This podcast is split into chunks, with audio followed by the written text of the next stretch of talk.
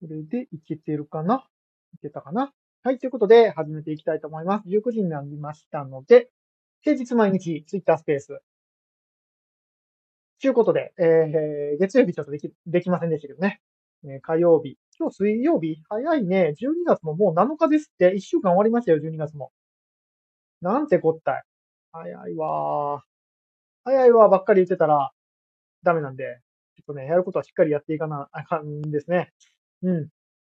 今日はね、あれなんですよ。一日、えー、今、着手してる、イグスペース、スペースじゃない、えー、スターシップ、イグスターシップ NFT。これ正式名称何なんだろうか。コレクティブ NFT。イグのコレクティブ NFT ですね。こちらの作業を今日は一日ずっとやってました。で、えっ、ー、と、ジェネラティブのね、画像が完成したので、うん、イラストが完成したので、そちらの合成っていうのをね、えー、朝からプログラミングを走らせながらやってましたね。画像合成なんですけども、ちょっとね、ちょっとずつ、やっぱりプロジェクトによって個別の対応とかが発生して、ちょっとそれでコードをね、変えないといけなかったりするところもあるので、そういうコードを、え、変更しながら、なんかおかしくなってるとこは、ちょっと修正しながら画像合成っていうのを朝からやってましたね。で、リグは一応6000枚最終的に発行なんですけども、MA テストの時もね、やったんですけども、なんか変な組み合わせが出たのを弾くっていう作業を一応やりますんで、ちょっと多めに合成して、それを、えー、弾く作業をこれからやっていく段階ですね。うん。12月のね、12日に発売。もうあと5日？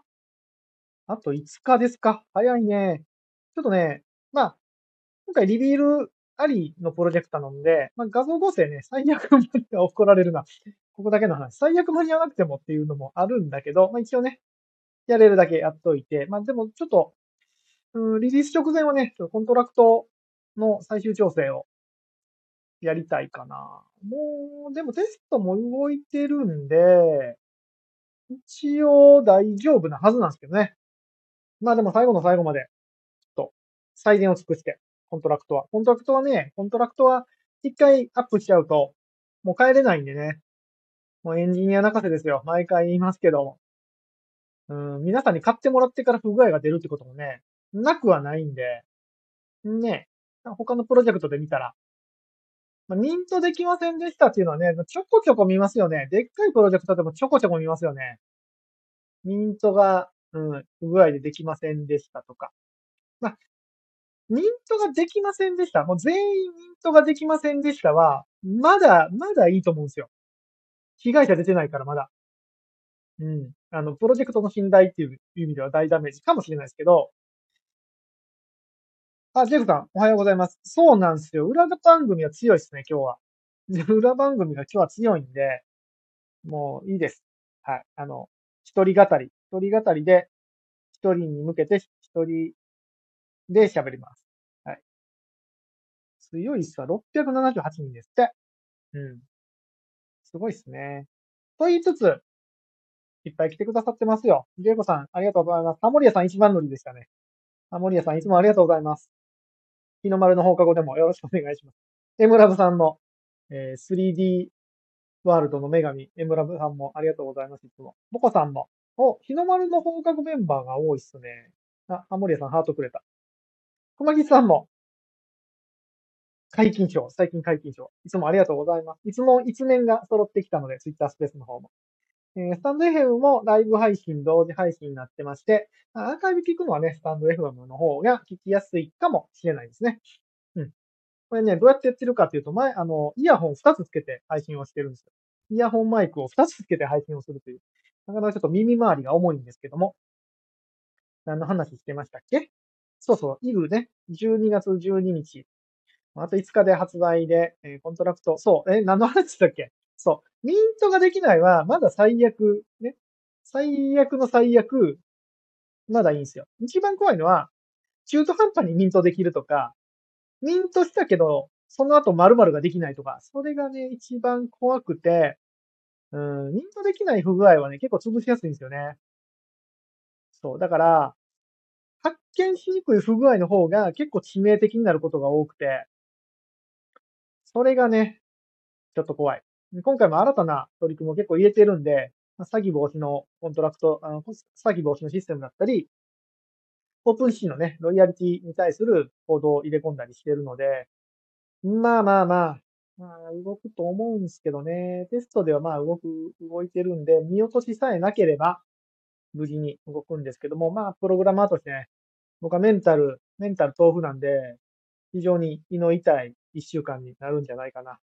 リリースしたらね、なんかね、やっぱりでもこれリリースした時にね、すごいまあアドレアドレナリンが出るというか、アドレナリンなんかななんか達成感がね、すごいあるんですよね。みんながこう喜んでくれる姿をこう見ると、あ頑張ってよかったなっていうふうに 思うので、まあそれまではちょっと胃の痛い一週間が続きますが、最後までね、ちょっとやりきっていきたいなというふうに思っております。イググ12月12日、もうすぐですんで、非常に面白いですね。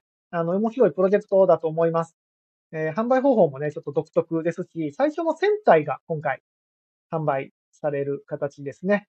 うん。で、1月にも船体 ?2 月にも船体だったかな発売される予定で、販売戦略としても面白いし、うーんと、なんか盛り上げ方もね、ちょっと独特で、ワールドを、ね、イグワールドをイグイグしてる感じで、非常に面白いなと思いますから、すごいね、熱量が今溜まってる状態なので、うん、富士山の上のポテトチップスのごとく熱量が溜まってますので、ぜひね、ミントできる方はフルミントで。まあ、価格もね、えー、価格です。あんまり大量発行ではなくて少量でしっかりしたジェネラティブ NFT で、まあ、価格もしっかりしたものなので、そんなに大量ミントする人はいないはず。いないはずなので、うん、あの、しっかりミントできる方はフルミントして楽しんでいければなというふうに思います。はい。僕もね、運営メンバーとして関われ、関わらせてもらって、光栄な感じですね。あ、ラケさんだ。お疲れ様です。いつもありがとうございます。ラケさん12月お忙しそうですね。めちゃくちゃ。あの、コロナにかかってね、1週間ぐらいダウンされてたんで、その分のしわ寄せが大変そうですね。コロナなんかでも、症状結構ひどい人多いですね。僕の周りもなんかすごい熱出てるっていう人とか。うん、僕もコロナじゃないんですけど、ワクチン打った時にね、39度ぐらい熱が出て、熱の時に喉をやられましたね。で、まだ、フルに回復してない感じ。そう。こんだけ喋ってるんですけどね。なかなか、ちょっとなんか、喉に違和感がまだ残ってるかなという感じで。で、一回熱出たら、ちょっと体の回復がね、体力的には戻ってきても、なんか、うん、いろんなとこに不具合が出たりするので、まあ、かからないことが一番なんですけども、かかった場合にもね、しっかり対応して、あまり無理はせん方が、せんようにしましょう。お互い。ね。生きるってことが大切なんで。45にもなるとね、来年生きるっていうのが非常に大切になってくるんで、頑張って生き抜いていきましょう。でですね、今日はそのイーグのコントラクトずっとやってて、そうだな、イーグのコントラクトやってて、うん、このね、コーディングってね、プログラミングって地味なんですよね。なかなか、こう、なんちゅうの？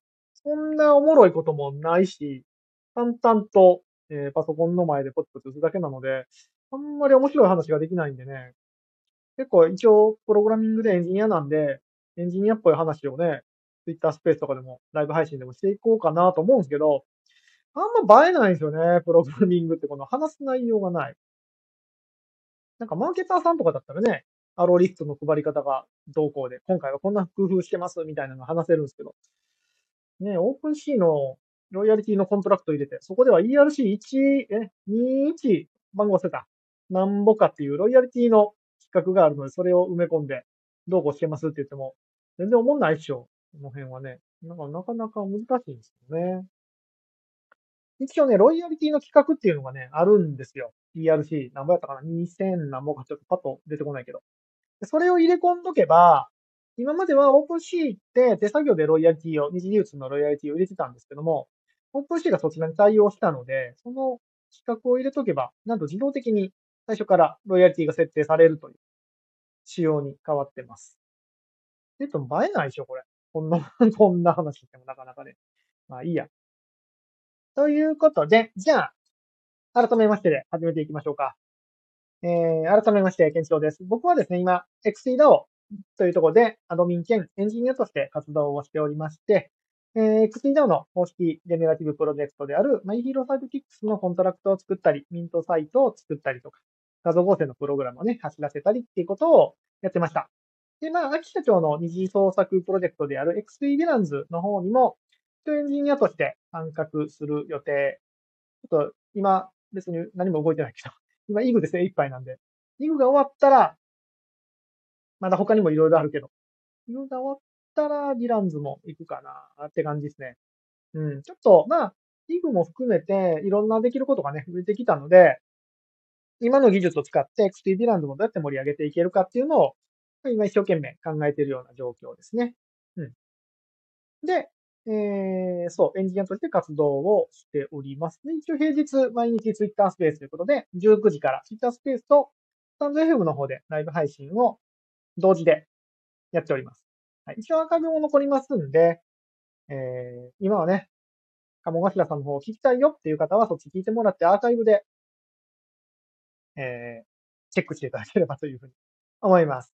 はい。今日何の話しようかなと思ったんですけど、ちょっとサクッと前半日の丸の放課後について話したくて、えー、日の丸の放課後がね、昨日、今日？今日か。今日、また、スレッドがだいぶ進みましたので、えー、関係者各位の方はぜひチェックしておいてほしいんですけども、えっ、ー、とね、日の丸の放課後のなんか、方針というか、うん、プロジェクトとしてのコンセプトみたいなのがようやく固まってきたかなっていう気がしてます。僕だけかもしれないけど。まあ、リードデザイナーのね、スーパーイラストレーター、ポコさんを筆頭に、世界一可愛い日の丸の放課後プロジェクトとして、イラストレーターが強強なので、ね、可愛いイラストを使っていろんなことをやろうっていうプロジェクトになってます。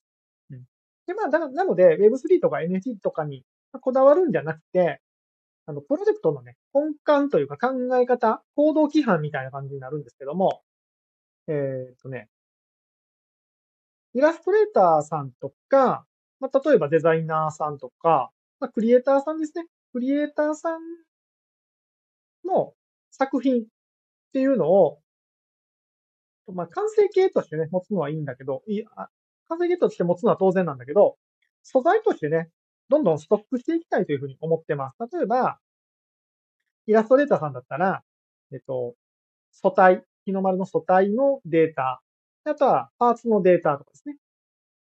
とか、まあ、今、ポコさんがね、アニメーションにハマってるらしく、めっちゃ可愛いアニメをね、いっぱい作ってはるんですけども、まあ、そういうアニメのデータとかを、まあ、素材としてどんどんどんどんストックしておいて、で、例えば僕とかイラストがそんな描けないわけですよ。イラストが描けない僕みたいな人でも、そのイラストを使うことによって何か違うものを使え、作れるようになる。っていうことができるんじゃないかなという実験のプロジェクトです。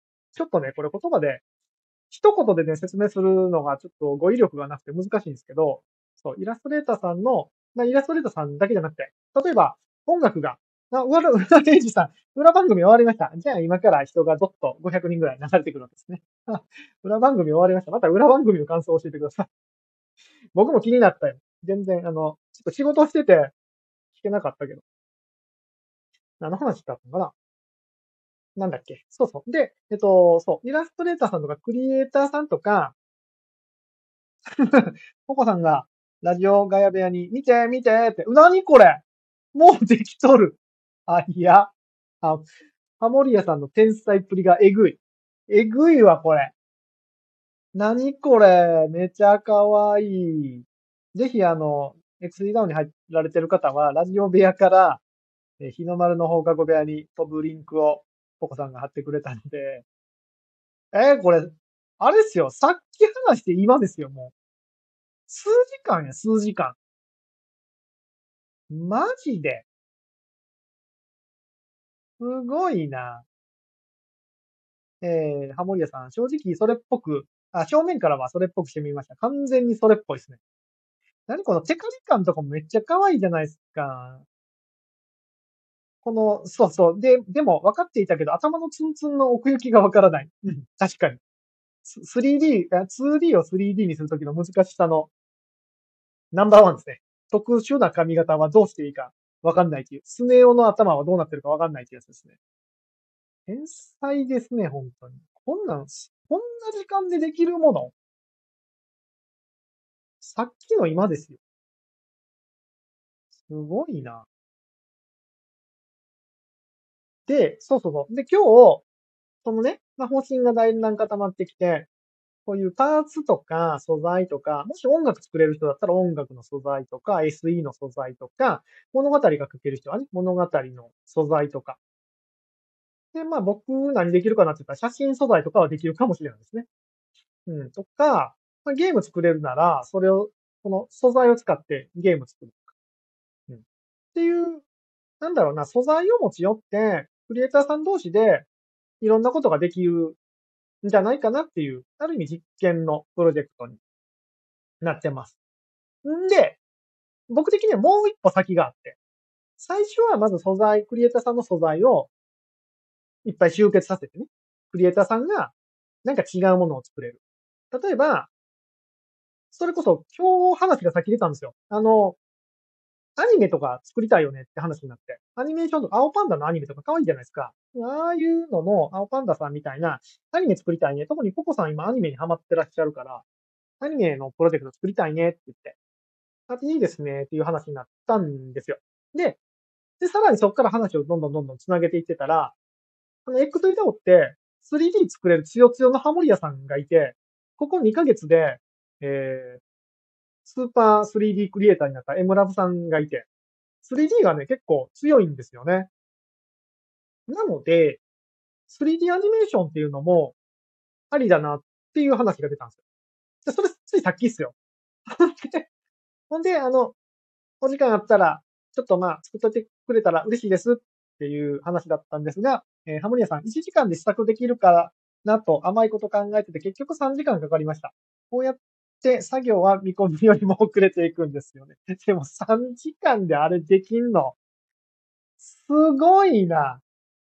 いや、1時間は無理でしょ。いや、知らんけど。わかんないけど。3時間であれできんや。すごいな。ぜひ見てください。 XDAO に入って。あの、入ってない方は、X ダウンにもう今からディスコード入って見るっていうぐらいの価値がある可愛さです。で、そう、3D にしたら、3D のまず日の丸の素体を作るでしょ？で、あのー、日の丸の方角にはね、日の丸と、二次創作ならではで、日の丸の女性バージョン、マルコがいるんですよ。日の丸とマルコがいるんですけども、日の丸の素体に、まず、まあ、日の丸の素体が、とりあえず、形ができましたと。で、そしたら、今度、歩いたり、ぽよぽよしたり、なんか、アニメーションをね、作れたらいいじゃないですか。もう青パンダみたいにぽよんぽよんぽよんぽよんぽよんっていうようなアニメーションが 3D で作れたら、めっちゃ可愛い感じがするじゃないですか。これが僕、どこまで難易度があるか全然わかんないですよ。でもあれ3時間でできるんやったらなんか一瞬でできそうな。そうですよ。絶対難しい。アニメーションってね、動かすのってめっちゃ難しいんですよ。あの、イーズイン、イーズアウトとかをね、理解しとかないといけない。直線的に動くとね、やっぱ人間の、人間じゃないけど、キャラクターの動きっぽくないんですよね。だからちょっと、加速度とか、減速度を考えて、イーズイン、イーズアウトとか考えないといけないかもしれないので、そうなるとすげえ難しくなるんだけど、まあ、どこまでね、わかんないけど。で、そういうのでなんかポインポンとか歩いたり走ったりとかいうアニメーションをまず日の丸で作ります。で、そしたら、そのアニメーションの情報ごとコピーして今度マルコを作れたらなっていうふうに思うんですよ。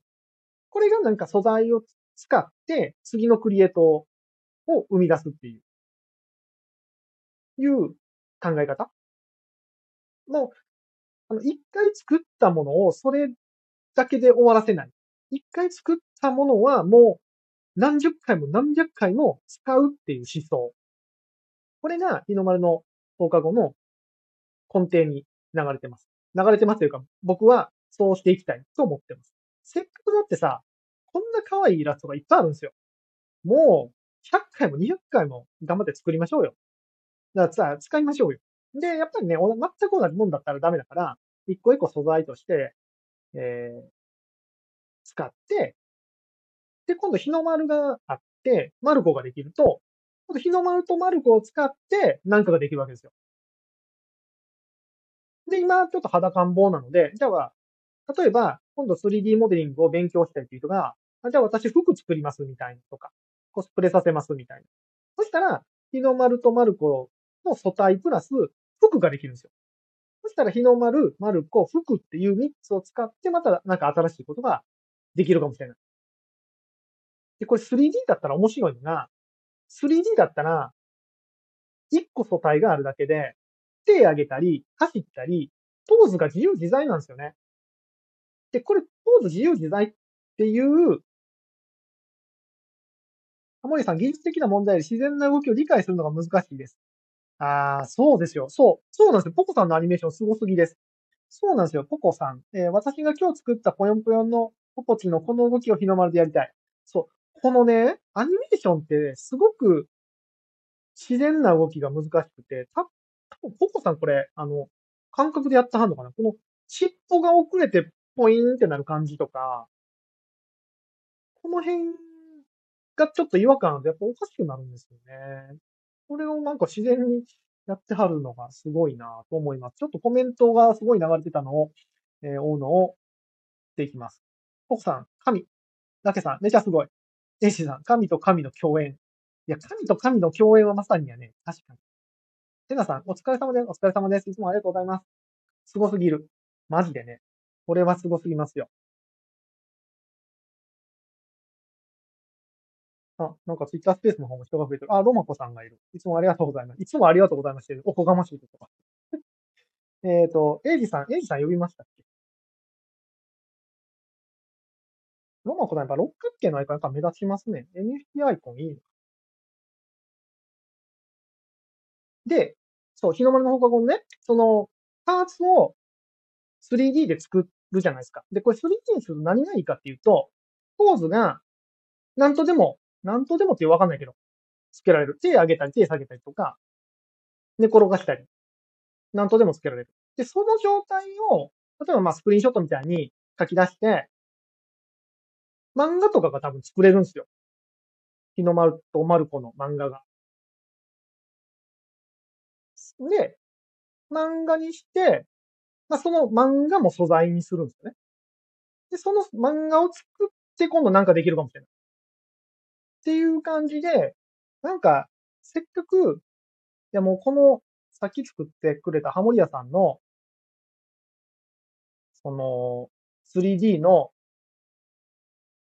なんちゅうの？アバターじゃないアセット ?3D のキャラクターは、もう、こすり倒しましょう。こすり倒してありましょう。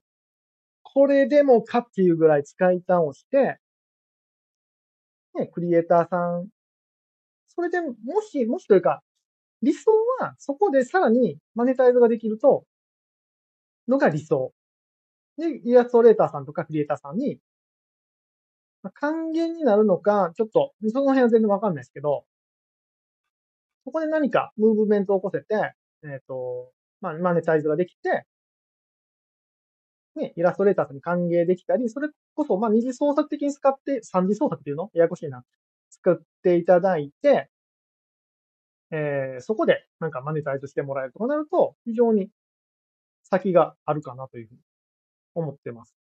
なので 3D はめっちゃいい気がしますね。ポコさん、昔ナルトのアニメをコマ送りで見て真似して描いたことがある。ああ、もうがっつり、がっつりアニメじゃないですか。ああ、なるほどね。ちゃんとその辺の理解があるんですね。そう、モーションブラーとかもやっぱ作ると、結構アニメって、こう、ブラー、これ動画の用語なんでアニメでもモーションブラーっていうかわかんないですけど、線をちゃんと描かない方が自然な動きに見えたりもするんですよね。あ、森谷さん、なるほど。一コマずつ動きを研究してるんですね。うん、すごいな。ポコさん、一日で飽きました。でも学びも大きかったですね。プロのアニメーターはすごいです。そう。アニメーションって作り方に、大きく、大きく二つ。まあ、ここは大きく二つにしましょう。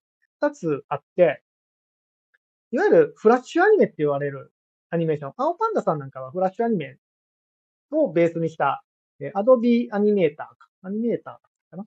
を使ってはるんですけども、あのアニメの作り方どうしてるかっていうと、えっ、と、例えばキャラクターが移動します。左から右に移動しますってなった時に、視点と終点を、えー、何秒で何個まで移動するかっていうのを決めるんですね。そしたら、ソフトウェアが勝手に間のコマを保管してくれて、動く。っていうのが、アニメ、フラッシュアニメの考え方です。これ、まあ動画編集に近いですよね。動画編集も同じようなことやってて、このコマからコマ、コマまで、えー、何秒、何個まで動かすかっていうのを指定するんですね。で、多分、ポコさんのやってるのはそっちじゃなくて、いわゆる一コマ一コマ書くっていうのをされてるんだと思います。通常のテレビで見るアニメとか、まあ今 3D なんで、ちょっと微妙だけど、昔のセルガのアニメ、セルガってみんな知ってる？セルガって知ってんのかな？さすがに知ってるよね、セルガぐらい。知らんのかな？あ、パラパラ漫画。そうそうそうそう。いわゆるパラパラ漫画のやつですね。一コマ一コマ書いて、それを、こう、残像で追うことによって連続した動きに見えてるっていう。まあ、基本的に動画って全部パラパラ漫画なんですけど、まあ、作り方の段階で一コマ一コマ書いていくのか、スタートとえー、終点、スタートとエンドだけ設定した、あとは、えー、と、ソフトウェアが作ってくれるっていう、まあ、二通りあるんですけども、なんでこんな話したんだかな？着地点を見失った。なんでこんな話したんや？え、なんでこの2種類ありますって話し始めたんやったかな？え、なんで、なんででしたっけ？なんでこの話し始めた？忘れたな。忘れました。あるんですよ。以上。あれこれなんでこの話始めたんだろう。すっかり忘れたな。すっかり忘れた。ポコさん、ケンジロウさん、知識の幅広いな。広くないっすよ。僕、あ、まあ、広いのは広いかも。浅く広く知識を持ってますね。パラパラ漫画。一個飛ばしてた。エイジさん、3D 日の丸 PFP にしていいですか？もうすでに日の丸の放課後のアイコンが PFP のエイジさんが、次は日の丸、あの、3D 日の丸を。いや、3D 日の丸めちゃ可愛いな、これ。これ、いろんなとことコラボやりたいっすね。絶対可愛いっすよ。なんでアニメーションの書き方2つあるって話をしたんだったっけな。すっかり着地点。どっかに着地させる予定で離陸したらいいんですけど、話してるうちに途中で着陸する場所を見失いましたね。今空中で思いっきり旋回してます、ぐるぐる。燃料がそろそろなくなりそうなので、燃料なくなりそうなので、もう一回離陸ポイントに戻りましょうか。とりあえずは。機長の判断で。これ、なんでこの話し始めたのか全く思い出せへん。あかんな、メモしながら話さなダメですね。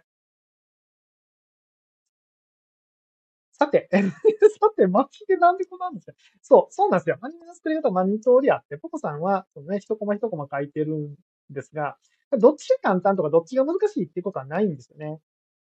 うん、強いて言うなら、今回の、なんだろうな、日の丸プロジェクトとして素材として作る、使うんだったら、さっき言ったフラッシュアニメの方が向いてるっちゃ向いてるかもしれない。うん。ただ、例えば、ポコさんのこのね、今、XE ダウンのラジオガヤ部屋に貼ってくれた、ポポチの、ありがとうっていう、ポメラニアンポポチのありがとうがジャンプしてる超絶可愛い、世界一可愛い、このアニメーションがあるじゃないですか。例えば、このアニメーション、今、右にありがとうってついてるんですけど、このありがとうの文字を変えるだけで、なんぼでも多分流用できるんですよね。だからせっかくアニメーション1個作ったんで、あポポチは使ったら商標に引っかかるからダメですよ。これがまあ日の丸だったとして、日の丸だがぴょんぴょん飛んでたら、そこの文字を置き換えるだけで、多分いろんな使い方ができる。そういう感じで、せっかくクリエイターさんが作った素材、まあ、素材って言ったらあれだけど、もうこれほぼ完成品なんであれなんだけど、まあ、それを素材として使わせてもらって、次の人が使えるように、他のクリエイターさんが使えるようにっていう根幹的、根幹の考え方があります。日の丸の放課後は。で、これはね、ここはまだ大事段階なんですよ。僕の中で。ここまでいけるのに何年かかるかわかんないですけど、何年かかるかわかんないですけど、ちょっと長期目線で、そこ、素材をいっぱい集めて、クリエイターさんが本当に参加しやすいように、よく NFT プロジェクトって二次創作 OK ですよっていう風にしてるかと思うんですけども、もう僕らは、もう素材も使っていいですよっていうぐらいの感じ。素材すら、もう組み合わせるだけで作品にしていいですよ。できたら、それで新しいもの作って次の人の素材にしてください。なんか、プログラムでいうとこの、えっ、ー、と、オープンライセンスみたいな感じ。もちろんマネタイズもしてもらってもいいですし、なんかね、グッズ展開。例えば、うん、アニメはちょっとリアルグッズには難しいけど、イラストを、イラストが、うん、素材を組み合わせてイラスト作って、それをリアルグッズにするとか、えー、キーホルダーにするとかも、もちろんね、できると思いますし、なんかそういうことが、できるんじゃないかなっていう実験です。できるかはわかんない。実際、そのね、素材集めても、そんなにあの使えないねってなる可能性もあるけど、まあ、実験なんで、壮大な実験だと思っていただいて、うまくいったらね、これ結構面白いことになるんじゃないかなっていうふうに今思ってます。で、そこは、どちらかというと僕の中では第一段階。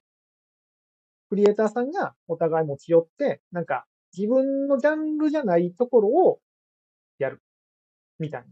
ココさん、日の丸ガイドラインが必要ですね。実際に動くようになったらそうでしょうね。日の丸ガイドライン、こういう使い方はダメっていうのも、ちょっとはね、作らないといけないとは思うんで、うん。そうですね。公開できる資料の置き場とか、素材の置き場とかも決めないといけないし、ね、その辺はちょっと整備しないといけないですけど、まあまあ、とりあえず今は性善説で、あの、基本的には自由に使っていいですよのスタンスで僕は行きたいです。あの、これもちもちろんイラストレーターさんの方で反対意見とか、クリエイターさんの方で反対意見があったらぜひ言っていただきたいんですけども、今んとこはそういう感じで、素材としてそれぞれを提供して、誰でも自由に使えて、かつ次のものを作ってねっていう風な方針。で、ここが第一段階ですよ。で、もっと先、何年後かわかんないけど、まあ、理想の理想ね、これ完全に理想論ですよ。できるできない置いといて理想論なんですけど、あのー、うーんとね、なんていうかな。人類みんなクリエイターぐらいの感じになれたらいいなと思ってて。例えば、今、絵が描けない人でも、AI アートを使えば、クリエイティブができるっていう時代に入ろうとしてるじゃないですか。その方針もいいんだけど、例えば、ここに山盛りの素材があります。でそれを組み合わせるだけで、新たなものが作れるんだったら、そういうクリエイトも多分あると思うんですね。で、そこにはもう、もう、あの、特別なスキルが必要ない。絵と描くスキルとかデザインスキルとかもなくて、なんかこう、ポチポチ選択するだけで、えー、ある程度、アイディアだけで、そのクリエイティブの下地ができるみたいな。そのくらいまで持っていけたら最高っすね。だから僕のイメージは、あの、キャンバみたいな感じです。キャンバの日の丸の放課後バージョンみたいな感じ。そんなウェブサイトで作れたらいいんですけどね。ウェブサイトで素材ポチッポチッポチッポチってやって、え、作成ってやったら、それっぽい画像ができたり、まあ音楽とかね、できたら音楽作れて。で、それをベースに、あの、漫画を描くとか、ができたら最高に楽しいかな。で、できたらね、子供たちとかに使ってほしいんですよね。お子さんに。お子さんがポチポチするだけで、ちょっと4コマ漫画を作れたり。そうなったらめっちゃ楽しく、楽しそうじゃないですか。一コマ目、お日の丸を左に配置。なんかもっと、その AI が発展して僕らでも使える、作れるようになったら、まあ AI と絡めて、自動的に何か生成っていうのも、ちょっと思います。だから、今後多分ね、素材がすごく重要な時代っていうのが来るような気がするんですよね。AI が発達してきたら。アイディアすらも AI が出す。ってなった時に、どこにアイデンティティが生まれるかっていうと、もう素材なんじゃないかなっていう。例えば、AI でもちろん素材も書けますよ。例えば AI で帽子って書いたら、帽子が出てくるけど、その帽子にはアイデンティティがないわけじゃないですか。自分たちに。でも、素材はあくまでも日の丸の放課後っていうアイデンティティがあって、それで、プラス AI がゴニョゴニョしてくれたら、それは日の丸の放課後っていうアイデンティティを持った作品になると思うんですね。っていうような感じで、あの、日の、そう、だから、もう、無限にどうぞじゃなくて、日の丸の放課後として作品が作れますよっていう状態にはしたい。そしたら、その作品って、僕らが関わったものって言えるじゃないですか。例えば仮に AI でね、全部全部作りますってなっても、それはそれでいいんですよ。それで素晴らしいんだけど、そうなると作品のアイデンティティってどこにあるのって話になってくるから、あくまで僕らはクリエイターとして、作品にアイデンティティは込めときたい。っていうのは、まあ、僕も写真やる身なので、一応クリエイターとしてはあるんですね。うん。だから仕上げの部分はいいんですよ。その最終欲しい人が何とでも作ってくれない。ただ、そこにはちゃんとアイデンティティ、気が、ブラッドが流れてますよっていうのを、なんかちょっとやりたいなっていうふうには思ってます。ちょっとね、話が壮大すぎるんで、まだ、まだお前、何にも始まってないのに、そんな、5年後とかの話をよう言うな、みたいな話ではあるんですけども、コメントを読もうとしたら、もうすでになんかいろいろ始まってる。ね、話の終着点よく見失います。僕もね、話してたらもうすぐ忘れます。最近もうお年なんで、5分前のこと覚えてない。で、ハモリアさんが、えー、PFP どうぞどうぞ使ってくださいって言ったら、エイジさんがもう、秒で、秒で決断して、お着替えしてきました。早い。はい。いや、これ映えますね。プロフィールとしても映えますね。やっぱ日の、日の丸のこの色使いがやっぱ秀逸すぎるんやな映えますね。で、これちょっとポーズとかさ、パーツを組み替えるだけで、いろんなことできそうですね。いや、ね、キャラが、なんせね、キャラが強くてイラストが可愛いんですよ。もう勝ちしかないですよ、こんなもん。絶対可愛いんですよ。もうなんとでもなる気がするんですよね。あとはどう料理するかだけ。奥さん、確かに AI アートの元は人の絵ですもんね。そうなんですよね。そうそうそう、人の絵なんですよ。やっぱり作風とか画風とかいうのが、まああると思うんですけど、そういうとこにちゃんとね、アイデンティティを持たせて、プラス AI ってなったら、あ、エイジさん、えー、久保田のぞむのぞみさんのぞむさんかな？の AI はそのようなことができるみたいですよ。えー、すごいなまあ、AI アートもね、進化するから、多分誰々風みたいなのはあるとは思うんですけど、うん。なんちゅうかな。そう、AI が作ったんではなく、なんかそこはね、なんかクリエイターとしての最終防衛ラインみたいな感じで、AI が作ったんじゃなく、僕らが作りましたよっていう、僕らというか、イラストレーターさんが作った作品ですよっていうのはね、なんか、言いたい。言いたい。うん、かなそうなので、多分ね、なんか、わかんないけど、素材がそうやってたくさんあると、たくさんあって、今後 AI が発達してくると、なんかね、なんか面白いことができそうな気はするんですよね。例えばさ、まあ、こう極論なんですけど、例えば RPG スクールとかあるじゃないですか。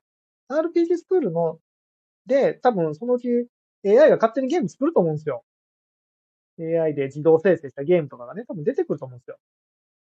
でも、キャラクターが全部、日の丸設定だったら、もうそれだけでおもろいじゃないですか。それだけでクオリティが数百段上がるじゃないですか。なんかそんなイメージです。そんなイメージ。うん。ひょっとしたら、まあその、さ素材がベースになって AI がなんかするってことはあるかもしれないですけどね。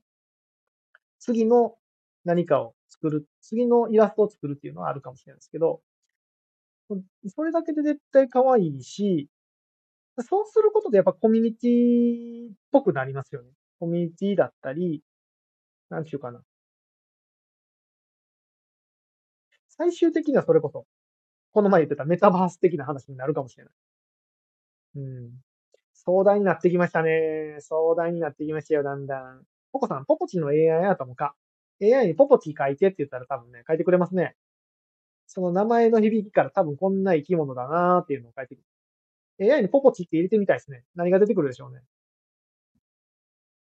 でもね、そういうようになるんじゃないかなまあ AI の開発とかはどうなんだろうなわかんないけど、なんかでも、ウェブでポチポチしたら、ちょっとした作品ができて、なんかお子さんでもちょっとクリエイティブなことができますよとか、まあ、もっと言ったら子供の想像力をかき立てられるような、まあブロックみたいなもんですね。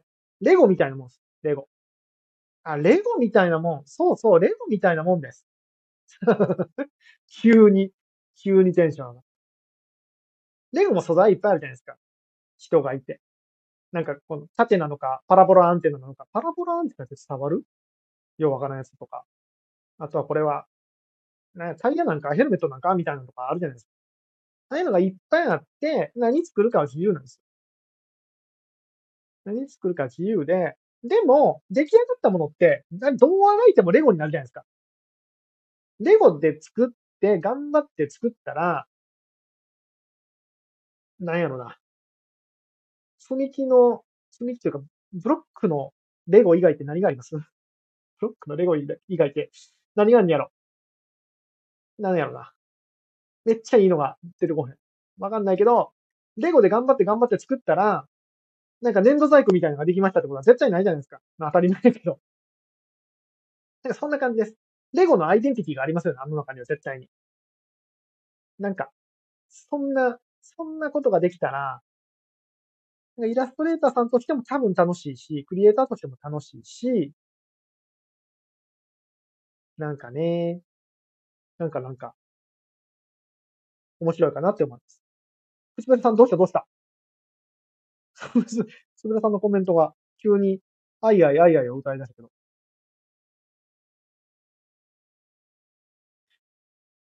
急に、急にプツベラさんがテンション上がってるけど。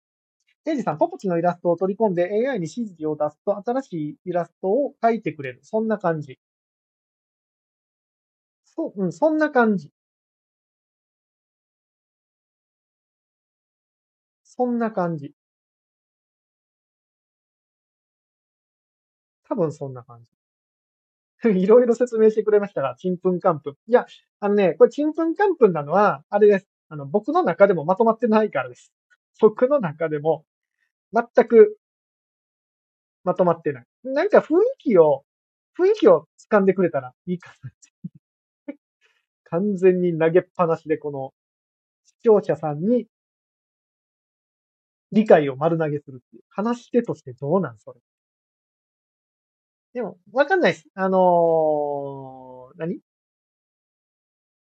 あのー、方向転換は十分あり得るとは思います。ただまあ、日の丸のプロ、日の丸の放課後のプロジェクトとして一番大切なのは、クリエイターさん同士で、こう、ストックして発展していくような。書いて終わり、作って終わりじゃない。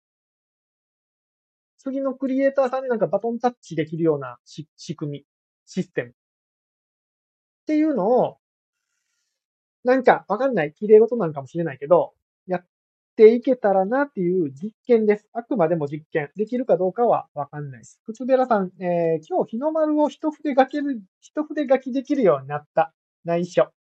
急に可愛い靴べらが出てきましたね。急に可愛い靴べらを出してきましたよ。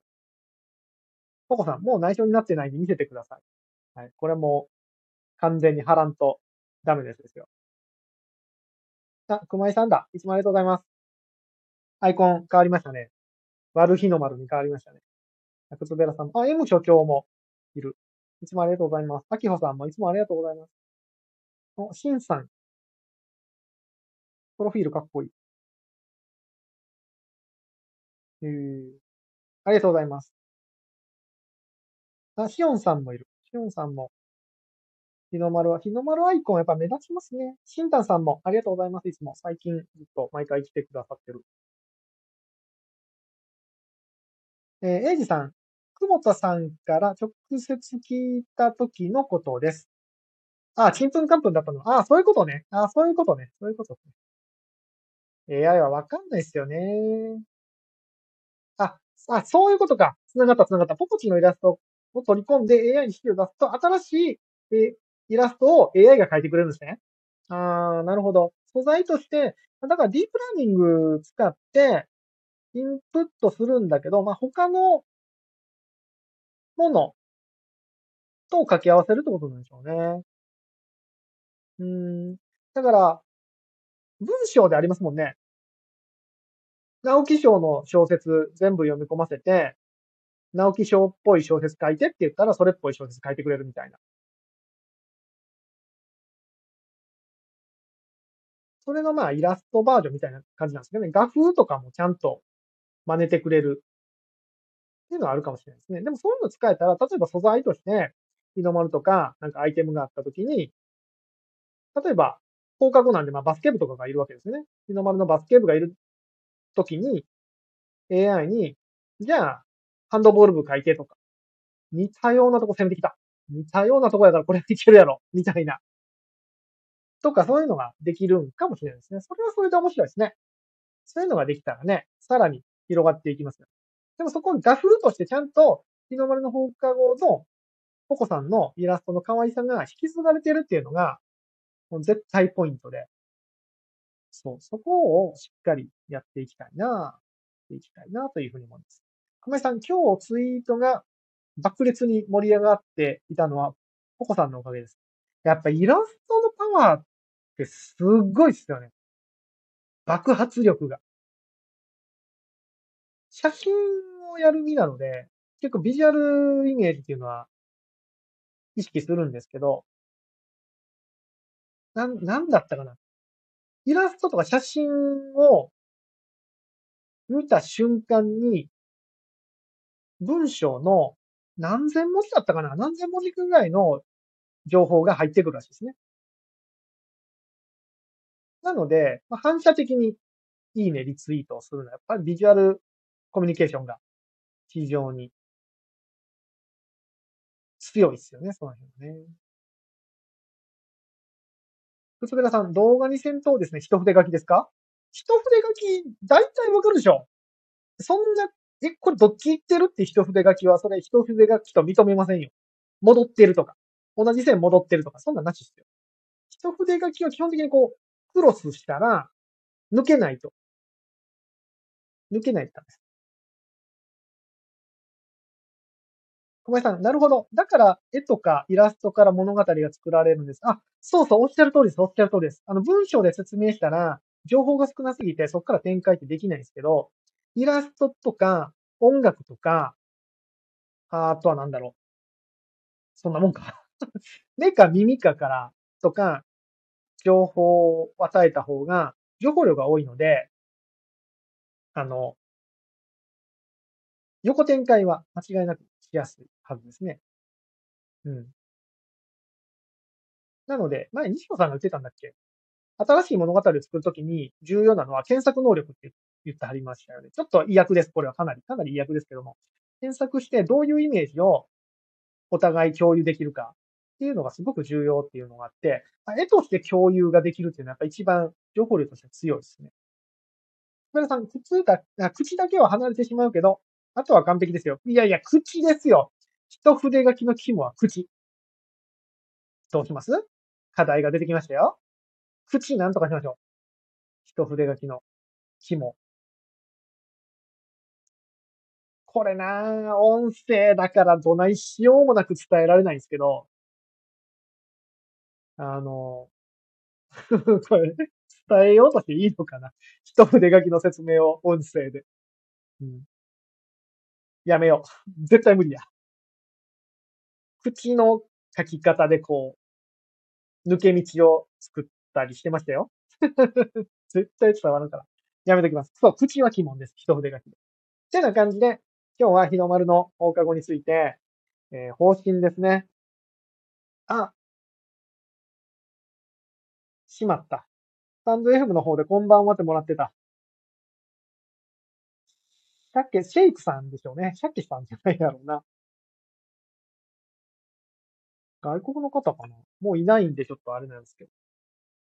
えーと、なんだっけ？そう、今日日の丸の放課後についてちょっと、思いを、間に流れる思い的なところをね、お話しさせていただきました。いや、そういうのにちょっと関わってみたいよとか、面白そうだなと思った方は、ぜひ XDAO の二次創作プロジェクトにある日の丸の放課後で、ガヤガヤしていただけると嬉しいです。いろんなね、まだまだ、あの、壁打ちをしている状態で、今こうやって喋っ、こうやって今日アイディア出てきたのも、ポコさんと雑談してたり、いろんな方と雑談してたり、たくみさんと雑談してたりしたから、こういうアイデアが出てきたので、やっぱ雑談してると、なんかね、面白いアイデアが出てくるなっていうのは、改めて思ったので、ガヤガヤしてくれる方とか、非常に募集をしておりますので、えー、ツイダウンの日創作部屋日の丸の放課後で、ぜひ、ガヤガヤしていただければなというふうに思います。面白くないですか？やっぱクリエイターさんがこうやってね、作ったもので。非、非クリエイターって言ったらあんまよくないな。うん、人類総クリエイターになる世界を、僕は想像したいな。想像っていうのは、作り出す方のものね。そう誰でも簡単に、こう、日の丸の放課後の世界観で、クリエーションができる。いや、すごいね。それだけ聞くと、壮大なプロジェクトですけど。なんか今ね、それこそプログラム教室とかやってるんで、まあ、そことかでもちょっと創造性を高めるためにそんなのもできてもおもろいなぁと思うんですけどね。やっぱこれからの時代やっぱね、何を作れるかだと思うんですよ。うん。制作者がやっぱりクリエイターが強くなるので、考える人よりもやっぱ手を、手を動かすんじゃないな。作る人。うん。作る人がやっぱ強くなると思うので、そういう意味でもね、なんか、こう、絵が描けなくても漫画が作れるとかはすごく、しかも、ココさんの超絶世界一可愛いイラストでそれができるとなったら絶対テンション上がると思うんですよね。まあそんなことは言ってますけども、毎日日の丸の放課後では超絶可愛いイラストが爆誕してますので、それを見に来るだけでも、もう一見の価値ありです。一日の疲れが一瞬で飛びますよ。きっと。ということで、じゃあ今週、今週ちゃうわ。今日は、こんな感じにしたいと思います。週の中日、早いね。もう明日も、明日木曜です。ちょっと木金は僕は、あの、イグのために、しっかり開けてるんで、ただ土曜仕事なんですよね。だからちょっと明日、明後日で、イグは完成させないといけないんで、ん？じゃあそう、あ、土曜日仕事で、日曜日ね、ちょっと友人の結婚式なんで、まるまる動けないんでね。ちょっと、この、明日、明後日が、今夜が山場、今夜が、ん？今夜が山田なんで、頑張らん、頑張らんとなっていう感じです。まあ、でも明日もおそらく平日毎日ツイッタースペースやる予定ですので、ぜひ、お耳が空いている方は、聞いていただけると嬉しいです。ではでは、そろそろ、ちょうど1時間。いい感じに、いい感じにまとまったんじゃないでしょうか。今、週、えー、こんくらいにしたいなというふうに思います。まいさんいつもありがとうございます。ジェイコさんも、ジェイコさん最近あのコメントなかなかくれへんけど、ありがとうございます。くつべらさん一筆書き完成させておいてください。M 所長も、あれ、M 所長帽子そんなん被ってました？かわいいですね。